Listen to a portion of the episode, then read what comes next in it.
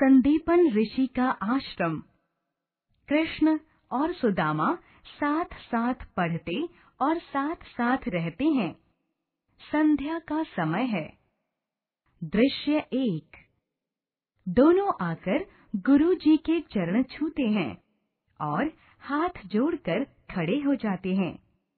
गुरु जी बेटा कृष्ण बेटा सुदामा दोनों आज्ञा दीजिए गुरुजी गुरु जी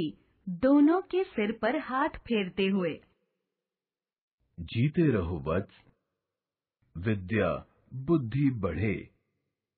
यज्ञ के लिए समिधा ले आओ दोनों हम अभी ले आते हैं गुरुजी गुरु जी सुनो गोधूली का समय है वर्षा के दिन है बादल घटाटोप हो रहे हैं तुम दोनों अधिक दूर मत जाना नहीं तो बेकार में ही मुझे चिंता होगी दोनों जो आज्ञा गुरुजी हम दूर नहीं जाएंगे समिधा लेकर हम तुरंत लौट आएंगे दृश्य दो जंगल दोनों मित्र बातें करते चले जा रहे हैं एक के हाथ में कुल्हाड़ी है और दूसरे के हाथ में रस्सी कृष्ण भाई सुदामा बरसात के कारण सारी लकड़ियां गीली हो रही हैं अब क्या करें सुदामा हाँ कृष्ण बीनने से काम नहीं चलेगा किसी ठूंठ से सूखी टहनियां काटनी होंगी कृष्ण तुम ठीक कहते हो वह देखो ठूंठ की डालियां बिल्कुल सूखी हैं मैं ऊपर चढ़कर काटता हूँ तुम नीचे एकत्रित करते रहो कृष्ण लकड़ियां काटते हैं सुदामा बीन कर लकड़ियों के दो गट्ठर बनाते हैं सुदामा बस बहुत हो गई अब जल्दी नीचे उतर आओ रात घनी हो रही है गुरु माता चिंता कर रही होंगी गुरु जी हमारी राह देख रहे होंगे कृष्ण नीचे उतरकर आते हैं दोनों मित्र एक एक गट्ठर सिर पर रखते हैं उसी समय तेज वर्षा होने लगती है दोनों मित्र लकड़ियों को रखकर पेड़ की छाया में बैठ जाते हैं और अपनी अपनी चादर ओढ़ लेते हैं कृष्ण भाई सुदामा सुदामा कहो कृष्ण क्या बात है कृष्ण कुछ नहीं सुदामा क्या बात है कृष्ण डर लग रहा है कृष्ण नहीं डर नहीं लगता सुदामा तो फिर क्या बात है ठंड लगती है क्या कृष्ण नहीं ठंड भी नहीं लगती मैं तो यह कह रहा था कि गुरुजी कहा करते हैं ना सुदामा क्या कहते हैं गुरुजी कृष्ण रुक रुक कर यही यही यही कि तुम जब बाहर जाओ तो कुछ खाने के लिए अवश्य ले जाया करो सुदामा हम्म तो यह कहो कि तुम्हें भूख लगी है अपनी बगल में छिपी चने की पोटली धीरे से निकालता है कृष्ण लगने से क्या साथ तो कुछ लाए ही नहीं अगर पता होता कि इतनी देर लगेगी तो कुछ साथ में लेकर ना चलते सुदामा झूठ बोलते हुए मैं भी कुछ नहीं लाया चुपचाप पोटली में से चने निकाल निकाल कर खाता है कृष्ण सुदामा तुम क्या खा रहे हो कहीं गुरु माता ने तुम्हें चने तो नहीं दिए हैं सुदामा सकपका कर नहीं नहीं मैं कुछ नहीं खा रहा कृष्ण तो तुम्हारे दांत क्यों बज रहे हैं सुदामा ये तो सर्दी के कारण बज रहे हैं सुदामा कांपने का अभिनय करके दांत किटकिटाते हैं और कृष्ण से छिपकर चने खाते हैं कृष्ण मन ही मन मुस्क दृश्य तीन द्वारिका में कृष्ण का राजमहल सुदामा फटे पुराने वस्त्र पहने नंगे पांव द्वार के सामने खड़े हैं द्वारपाल कौन हो तुम क्या ताक झाक कर रहे हो राजमहल के सामने सुदामा भैया श्री कृष्ण यही रहते हैं ना द्वारपाल हाँ क्यों सुदामा मैं बहुत दूर से उनसे मिलने आया हूँ द्वारपाल क्या काम है तुम्हें सुदामा काम तो मुझे कुछ भी नहीं है द्वारपाल बिना काम तुम उनसे नहीं मिल सकते सुदामा भाई मैं उनका बाल सखा हूँ बहुत दूर से उनसे मिलने आया हूँ द्वारपाल नीचे से ऊपर तक शंका से देखकर ब्राह्मण देवता जाइए यहाँ से सुदामा भाई मैं सत्य कहता हूँ हम दोनों संदीपन ऋषि के आश्रम में सहपाठी थे द्वारपाल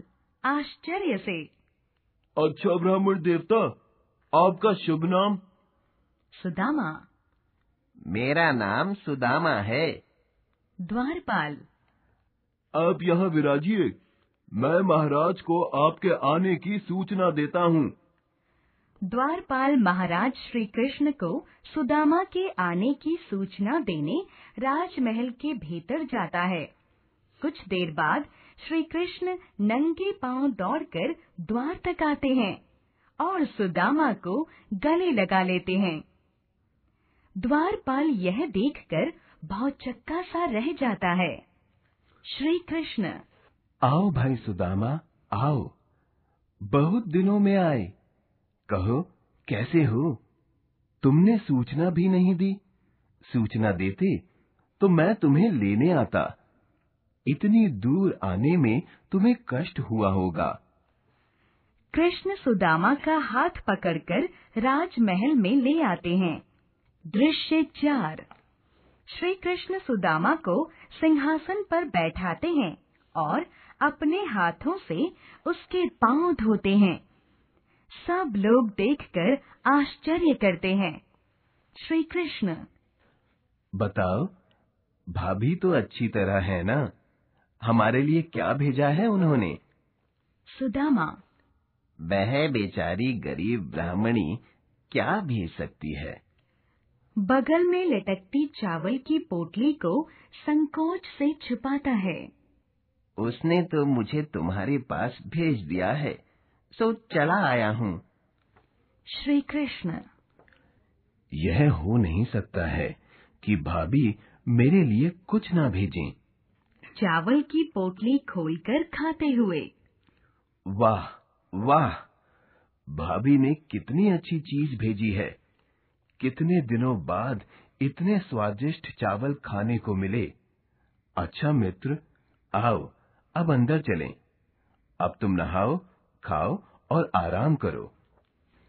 सेवक सुदामा को भीतर ले जाते हैं कृष्ण वहीं बैठे हैं श्री कृष्ण मन ही मन विचार करते हुए सुदामा मेरा बचपन का मित्र मेरा सहपाठी आज उसकी यह हालत और इस हालत में भी इसे कुछ नहीं चाहिए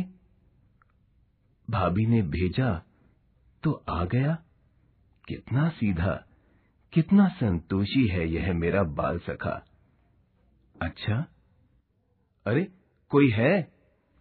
द्वारपाल आज्ञा दीजिए महाराज श्री कृष्ण विश्वकर्मा जी को बुलाओ अभी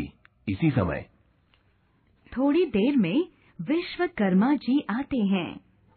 विश्वकर्मा महाराज क्या आज्ञा है श्री कृष्ण देखिए विश्वकर्मा जी सुदामा मेरे बाल सखा हैं वे यहाँ आए हुए हैं पर उनके वापस घर पहुँचने से पहले ही उनके घर को बिल्कुल मेरे महल जैसा बना दीजिए विश्वकर्मा जो आज्ञा महाराज श्री कृष्ण और देखिए सब सामान और सुविधाएं भी मेरे महल जैसी होनी चाहिए विश्वकर्मा ऐसा ही होगा महाराज प्रणाम करके विश्वकर्मा चले जाते हैं श्री कृष्ण द्वारपाल मंत्री जी को बुलाओ द्वारपाल मंत्री को बुलाकर लाता है श्री कृष्ण मंत्री जी सुदामा मेरे बाल सखा हैं आप उनके घर सब धन धान्य और सुख वैभव के इतने साधन पहुंचा दीजिए कि वे मेरे ही समान सुख से रह सकें हम दोनों एक हैं हम दोनों एक से रहें मंत्री जो आज्ञा महाराज श्री कृष्ण और देखो यह बात सुदामा को तब मालूम हो जब वे अपने घर पहुंचे मंत्री जो आज्ञा ऐसा ही होगा महाराज मंत्री जाते हैं कृष्ण के चेहरे पर प्रसन्नता के भाव आ जाते हैं